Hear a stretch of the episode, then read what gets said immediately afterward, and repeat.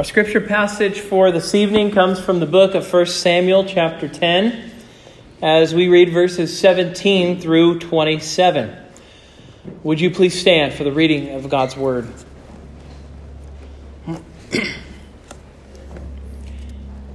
Hear now the word of God. Now Samuel called the people together to the Lord at Mizpah. And he said to the people of Israel, Thus says the Lord, the God of Israel. I brought up Israel out of Egypt, and I delivered you from the hand of the Egyptians and from the hand of all the kingdoms that were oppressing you.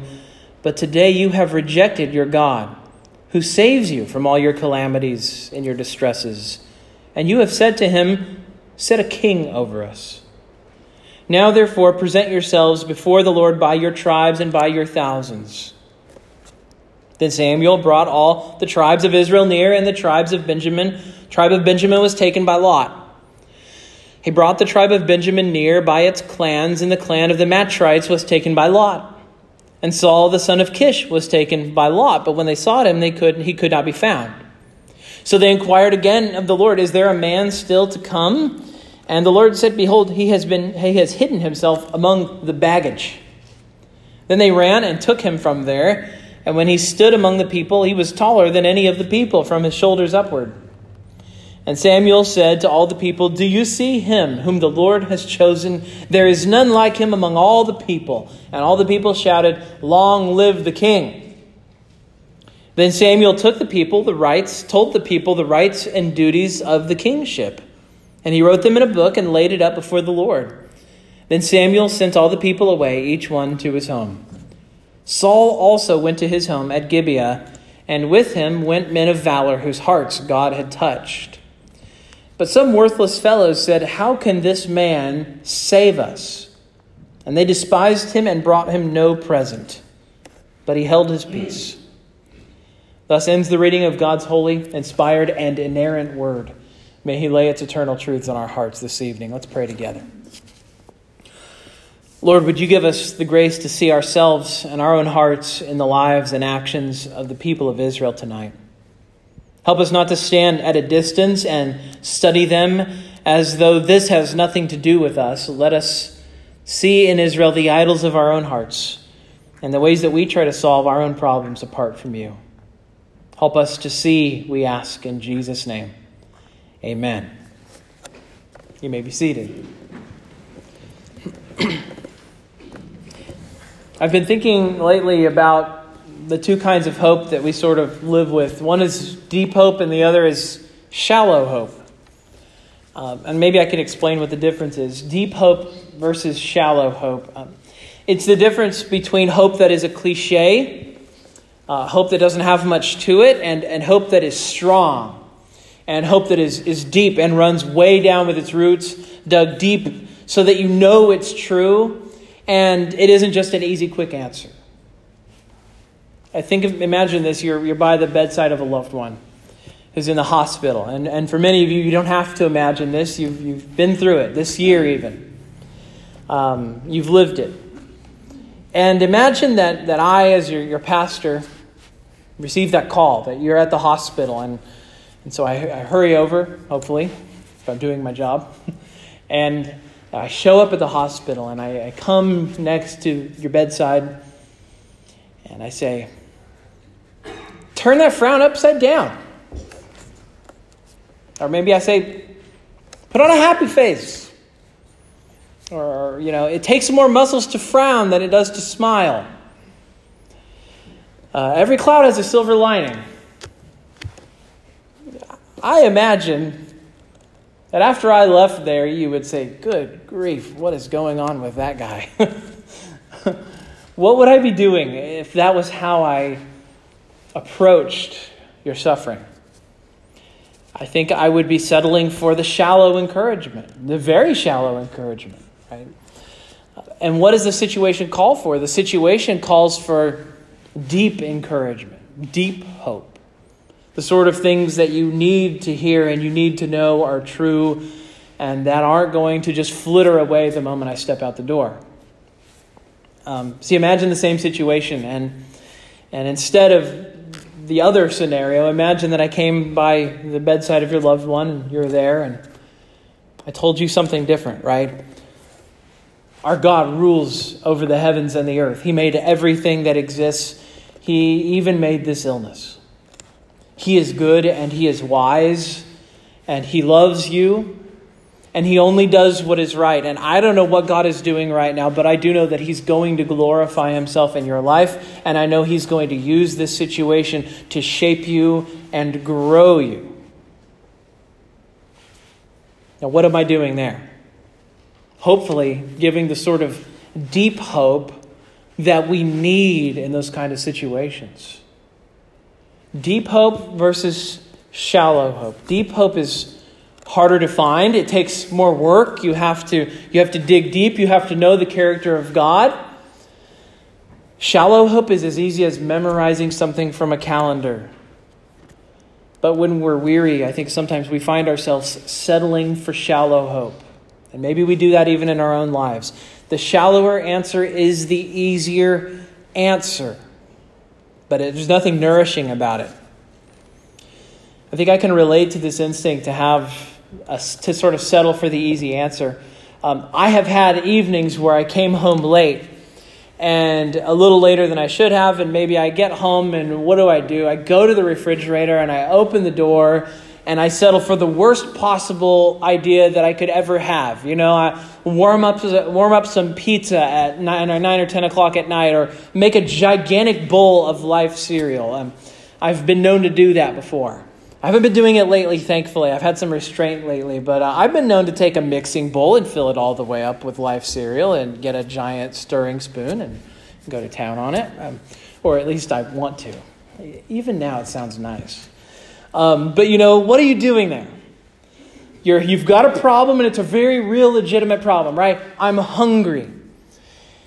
And yet, if you go that route, if you go the life cereal route, if you go the frozen pizza route, what are you doing? You're settling for the fast, easy solution. You have this real problem that needs to be solved. You have a nutrient deficiency that you need to take care of, and yet you settle for the worst possible solution to your problem. And of course, what happens? You pay the price. Uh, I remember an episode of The Cosby Show, back when you could talk about Bill Cosby in a nice way. Uh, and I remember he ate a hoagie before bed, and the whole episode was his terrible night, his terrible nightmares he was having because he ate that hoagie right before bed. Um, when we settle for the microwave solution, when we settle for the easy answer instead of the healthy or the right answer, we end up paying the price for it in one way or another. Saul represents the microwave solution to a very real problem. Saul represents the quick and easy answer to a very real, very serious problem for, for Israel. And I want to give you a spoiler right up front. This is a microwave solution that leaves Israel malnourished and hurting. Israel is surrounded on every side by a God who is in the deep hope business. He is constantly, their entire existence, what has He done? He has fortified them with all the good that He's done, all the glory that surrounds Him, and He's continually giving them more and more reasons to trust Him. And yet, tonight He tells Israel just what they've done. He lets them know that they have rejected Him.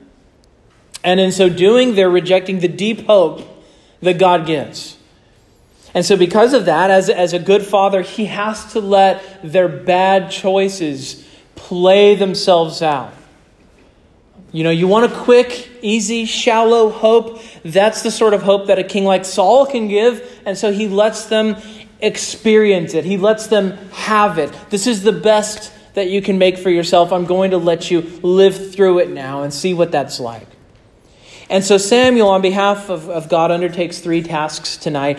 He rebukes the people, he reveals Saul, and the law is upheld.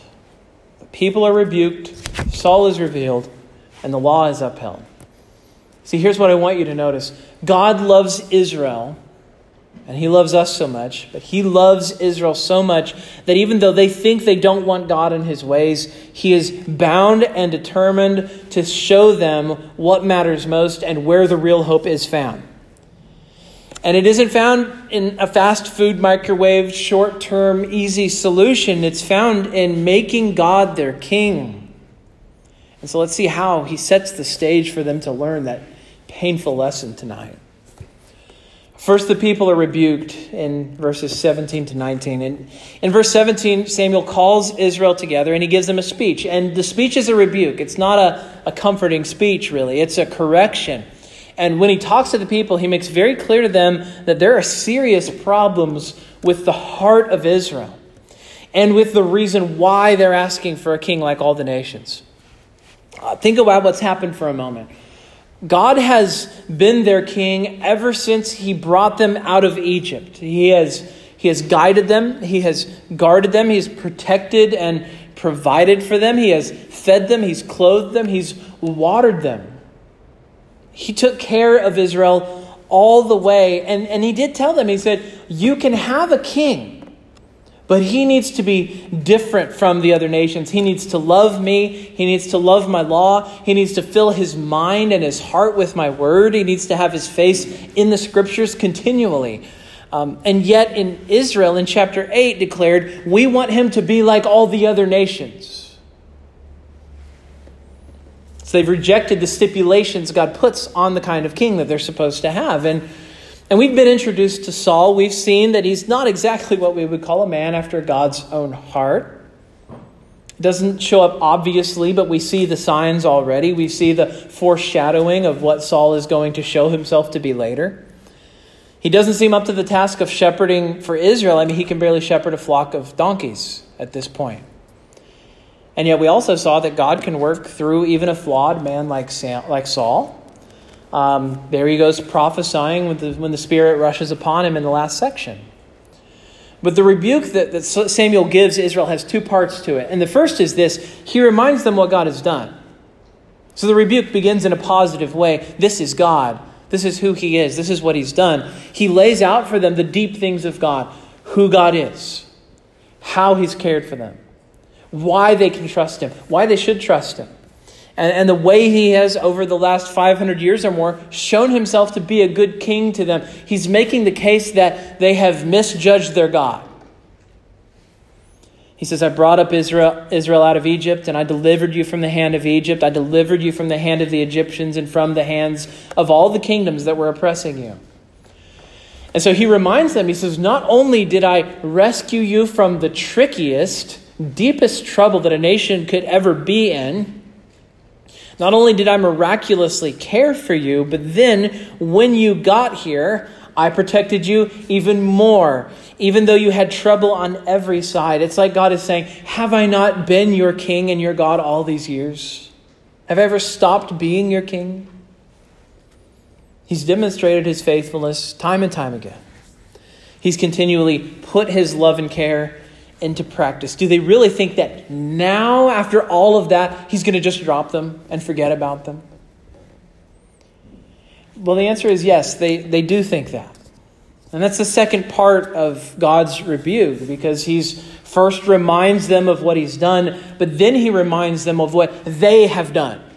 So the rebuke has a second part. The first part is, I'm God. I'm trustworthy. I've taken care of you. You have no reason to reject me. And then he says, But you rejected me. What have they done? Well, this is the way Samuel puts it. He says, Today you have rejected your God who saves you from all your calamities. You've rejected God. And it makes no sense to reject God. I mean, if you really think about it, the God of the universe, the one who protects and cares for you, the one who makes sure that you lack nothing, it makes no sense. And what this reminds us of is the irrationality of sin. Sin does not make sense. Sin is a rejection of God. And it honestly, truly, to the core of who we are, if we all think about it in our wisest moments, we know that sin doesn't make sense. It doesn't make sense because sin is the opposite of what gives us flourishing. Sin is the opposite of what gives joy to us. Sin robs us of joy, it clouds our world, it fills us with shadows. It's not good. Rejecting God makes no sense. Sin makes no sense. And yet Israel doesn't. And people do it all the time. We do it all the time. Scripture says this is a heart problem. The reason it doesn't matter that sin is irrational, the fact that it's irrational doesn't stop us from doing it, right? And that's because this is not a rationality problem. This is a heart problem. This is a matter of the soul. It's not a matter of facts and figures, math and reason, uh, pros, pros versus cons, and things like that. Um, there's no doubt that people give reasons for rejecting God, and Israel certainly has its reasons here. They're not good reasons.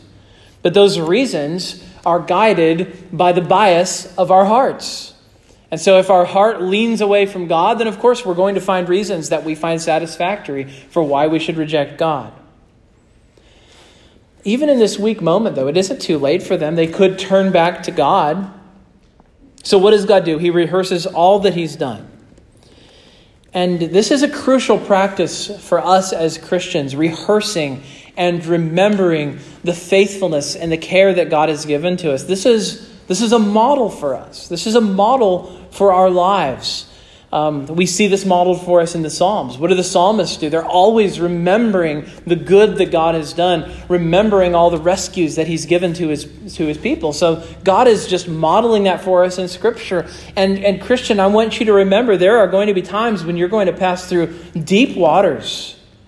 And you may be tempted to think, this is too much, this is too difficult. You may be tempted to do what Israel did and compromise with the world, do things their way, take the shorter path, take the easier path. Maybe we're tempted to talk and dress like the world. We're tempted to be worldly in the ways that we spend our money, spend our time, use the gifts that God has given to us. Anything that we can do to avoid sticking out. Right? I want to look like the rest of the world because then they'll leave me alone. And those moments, more than any other, we desperately need to take hold of the deep, deep love of Jesus, right? In the moments when the temptation to lose heart and lose hope becomes so palpable, more than any other, God is pressing you to take the truths you know and make them a part of this experience. When your faith is weak or when you feel weary, rehearse the faithfulness of God, just like God does for his people here, right? He does rebuke Israel. What happens here is a rebuke, but it is a gentle rebuke. And it's a rebuke that's, that's loaded with hope and it's loaded with promise attached. Second, Saul is revealed. So Samuel calls the people of Israel forward, and they're going to identify the new king by casting lots. Now, why did they use lots? Because Israel understood the process of narrowing down uh, by tribe and by clan and then by family and then by family member was a divine process. And we see this in Proverbs 16:33. The lot is cast in the lap, but its every decision is from the Lord. Now, in the past, if, in Israel's past especially, if you think about lots, lots have not been a good thing. Um, they used lots, for instance, to identify Achan, what do they do in the situation of Achan? Achan has sinned, and they cast lots, and is God used the lots to identify the person who was guilty, and they were used to pour out the wrath of God on the people. Now, let me suggest something, and I know it isn't, it isn't a pleasant thing here either, though. That's what I want you to see. The casting of lots here is not a sweet thing. The casting of lots here is not a pleasant thing because this instance of the lots is also an instance of God pouring out his wrath on Israel. And what is his tool for pouring out wrath on Israel? The lots. I want to carefully make my case here that Saul was on purpose chosen as a judgment. Um, you don't want to be the one that's chosen by lots here. Lots are not your friend in this instance. Um, when I was a younger Christian, I, I remember hearing sermons about uh, King Saul. And I remember the thing that bothered me the most as, as a young Christian was just how was this how was this wrong? How is Saul wrong? How is Israel being judged for having a bad king when God's the one that picks the bad king?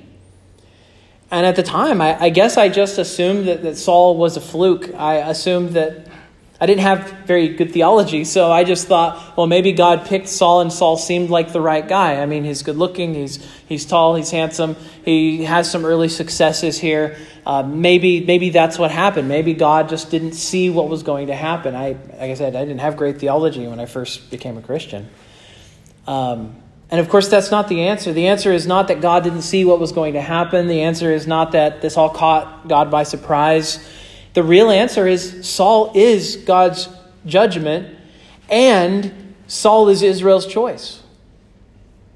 They picked the kind of man they wanted. What did they want? They wanted a king like the other nations, and God gave them what they wanted. But in giving them what they wanted, He doesn't give them the kind of king that He wants. He gives the kind of king that they want. And so what we saw with Achan was look, this is a way of judging people. And I want you to notice this the selection of Saul immediately follows Samuel's declaration that they've rejected God as king. Think about this. Think of the order of these events. God tells them, God tells them, you are guilty. And then the very next thing he does is say, let's pick your king. When you look at God's ways with Israel, it, the typical order is he brings the accusation and then he brings the punishment. And one of the things Bill Arnold points out is that this is exactly the moment when we would expect God to announce his judgment. Right after he accuses them of what they're guilty of, that's the part where he says, You're guilty, now here's your judgment. And in this instance, he says, You're guilty, here's your king. It's kind of an odd judgment, you know, it's it's the judgment they want, so it doesn't feel like a punishment. When I was a kid, I remember we had a grocery store in Stafford, Kansas, and I mentioned Stafford, Kansas this morning. Got to do it again tonight. You just keep it going. But we used to have this grocery store in Kansas in, in Stafford, and it was called Paul's Grocery Store. And Paul's Grocery Store was the place you went for everything because it was a tiny town, 20 miles from civilization. And so, you know, you paid five gallons, of, five dollars a gallon for milk, and you know, five dollars a box of cereal, and you paid it because you didn't want to drive to town for it. And I remember when I was a kid, I remember stealing candy. I don't remember what I stole. I think it might have been just a sucker. Uh, I felt terribly guilty about it, but little did I know it was only like five cents, but it was still stealing. And I don't even remember if I got caught. But imagine how strange it would be if my parents saw me steal and they intentionally gave it to me anyway. Here, have your sucker. Have your candy. Have this thing that you took. What a very strange judgment. What, what very strange parents I would have if they did that to me. And yet, getting what you want is sometimes its own kind of judgment. We saw that in Deuteronomy tonight. In our reading tonight in Deuteronomy, what does God do? He punishes idolatry with more idolatry. He gives us what we want. What is the, what is the theme that we see in Romans chapter 1? He gives them up to the iniquity of their own hearts. He gives them up to the thing that they want most. God gives us what we want as punishment. This judgment looks like what they want. He gives them what they ask for moments after he tells them they are guilty of rejecting him. Now, I hope maybe you see this. I hope you see this. This is important to me. We will never know all the misery that God protected us from by refusing to give us the worst desires of our hearts. We will never know all the misery that God protected us from by refusing to give us the worst desires of our hearts. Have you prayed for things? You've asked for things.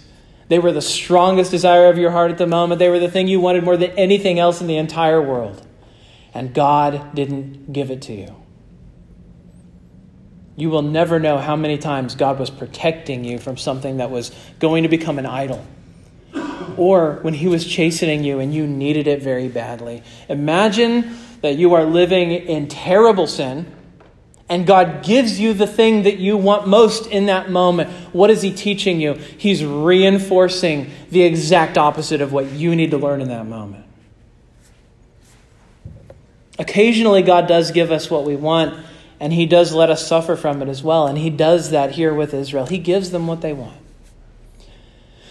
Now, there's an interesting moment here. Um, I don't have time to go in depth with it, but it is that moment when Saul is actually chosen. Uh, he apparently hides among the baggage. Um, and which is just interesting to think about. I kind of imagine him just sort of covered by all these bags, and he's just hiding out in there. Um, uh, commentators have two schools of thought here. On the one hand, some say this is humility, right? He's, he's hiding because he's just a humble man and he's, he's not pursuing the kingship. He's not, he doesn't want to push his way into this. And that's certainly one way of thinking about it. But then others have said that Saul is hiding because he's a coward. In fact, I, I tend to see Saul as fearful and, and not a humble person.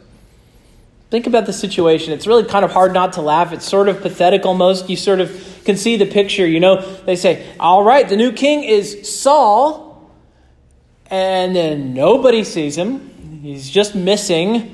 And the prophet has to ask God where Saul is at. And God says, he's hiding in the bags. And then they say, Saul, get out of the bags. And you can just see Saul, Saul, this big, tall guy, just kind of stand up, and there's these bags all around him, and he just looks ridiculous. And then in that moment, what does Samuel say? Do you see him whom the Lord has chosen? There's nobody else like him in all Israel. And you almost wonder if Samuel believes it or not. You can just imagine the people going, oh boy, what did we just get ourselves into here? But in either case, maybe he's humble, maybe he's a coward. But in either case, the judgment of God is the selection of this man. They wanted a king like all the nations, and now they're going to get a king like all the nations. Third tonight, the law is upheld. After Samuel is selected to be king, Samuel does something very important. And we see this in verse 35. It says, Then Samuel told the people the rights and duties of the kingship, and he wrote them in a book and laid it up before the Lord. Now, it doesn't take much imagination to know which scripture passage this is. I think it's been good that we've been reading through Deuteronomy ourselves, and so we had a chance in the not too distant past to read Deuteronomy 17. Deuteronomy 17 is where we find these rules for the king. And among those rules were rules like this he shouldn't accumulate lots of wealth, he shouldn't accumulate wives, he shouldn't lead them back to Egypt, he should write his own com- copy of the law, and he needs to read it for himself. So, the constant command of God is that the king is supposed to love God's law. He's supposed to write God's law for himself. He's supposed to read it for himself. He's supposed to cling to its truths. And if he did that, he would have been a king who was very much unlike the other nations. Now, here's the important thing to note Saul doesn't live up to Deuteronomy 17. By the end of his rule, he's a self absorbed, paranoid ruler. Uh, we know that he isn't faithful to his wife, Ahinoam, because in 2 Samuel 12 8, God says that he had more than one wife. We know he had a concubine whose name was Rizpah. So by the end of Saul's rule, the standards of Deuteronomy 17 lay in tatters and the threats that Samuel points out in chapter 8 have come true. This is the kind of king you got, the exact king that God warned you about. Two things are true here Saul is chosen and anointed by God, and Saul is a judgment on his own people. Rulers are not always intended by God to be a blessing. Sometimes they are a judgment. Romans 13 talks about the reality that all rulers are appointed by God, all rulers are put in place by God. And it does tell us that. But it says that a ruler is ordained by God, and not necessarily that that is an endorsement of their heart, of their soul, or of their, of their acts. Think of this the worst kings in history were ordained by God, and they were truly awful. Caligula, a truly terrible emperor, ordained and put in place by God according to Romans 13. Think of this Hitler. According to Romans 13, he was ordained and placed there by God. Was he a blessing to the people? He was a curse. See, God ordains wicked kings and he ordains wicked rulers just as he ordains righteous kings and righteous rulers. God's ordination of a king, God's ordination and choice of a ruler is not necessarily an endorsement or a blank check for their behavior. Uh, John Knox, the forefather of Presbyterianism, said it like this He said, True, it is. God has commanded kings to be obeyed. But likewise, true it is that in things which they commit against his glory, he has commanded no obedience, but rather he has approved, yea, and greatly rewarded such as have opposed themselves to their ungodly commandments and blind rage. The ordination of God isn't always a blessing, it's often a curse. The ordination of God is not a blanket approval of anything or everything that a king or a president or any other ruler does. In fact, it is not a blank check for rulers to act however they want. Simply being chosen or being in a position of authority does not allow those in authority to do whatever they want. These are people badly in need of hope. And in their hopelessness, they turned to an answer they didn't truly understand, I think. But in doing so, they turned away from God and they experienced his judgment. And that judgment looks like a man. And his name is Saul. Geerhardus Vos says that the essence of what it means to be a Christian is to be a person of hope. He says that hope is living by the things that are not as though they already are. Hope, says Vos, is, is making the future the center of gravity in our own consciousness. It means being people who are forward thinking and who look to what's ahead. Living with that as the orienting feature of our life. In other words, to be a Christian is to be someone who lives with hope in his heart and his eye on the good things that are coming. That's what hope is. In the book of Ephesians, Paul describes people without Christ. And do you know the term that he uses to describe people who are without Christ? He says they are having no hope and without God in the world.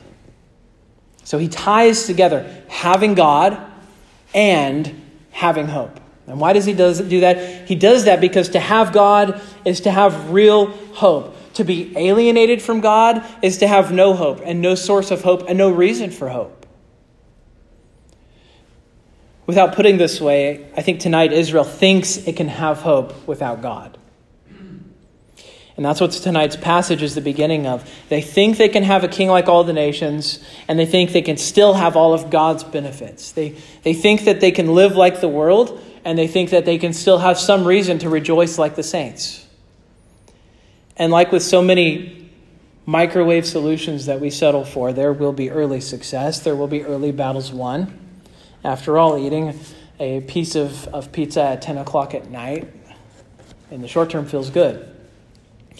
But the rest of 1 Samuel is going to be God's lesson that life, the world's way, will foster hopelessness. It won't foster hopefulness. And so here's my encouragement look around yourself, look at the world we live in. I can't think of a better descriptor of the times we live in than this people who desperately want hope without the hope giver. People who desperately want hope without the hope giver. Christmas without Christ.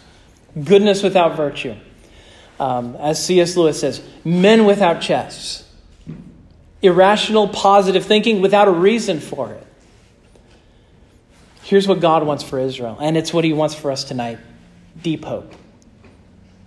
Not inspirational speech hope, not world quick fix, worldly fix, quick fix hope. He wants us to be he wants us to be in him. He wants us to trust in him. He wants us to repent and follow him. He wants us to make him the center of our world. He wants this for Israel. He wants it for you.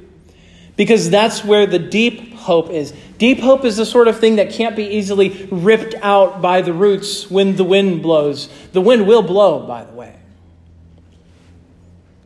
But real hope survives because it's rooted in God. It's true and it's enduring and it doesn't depend on the passing moment and it doesn't depend on our feelings to be valid.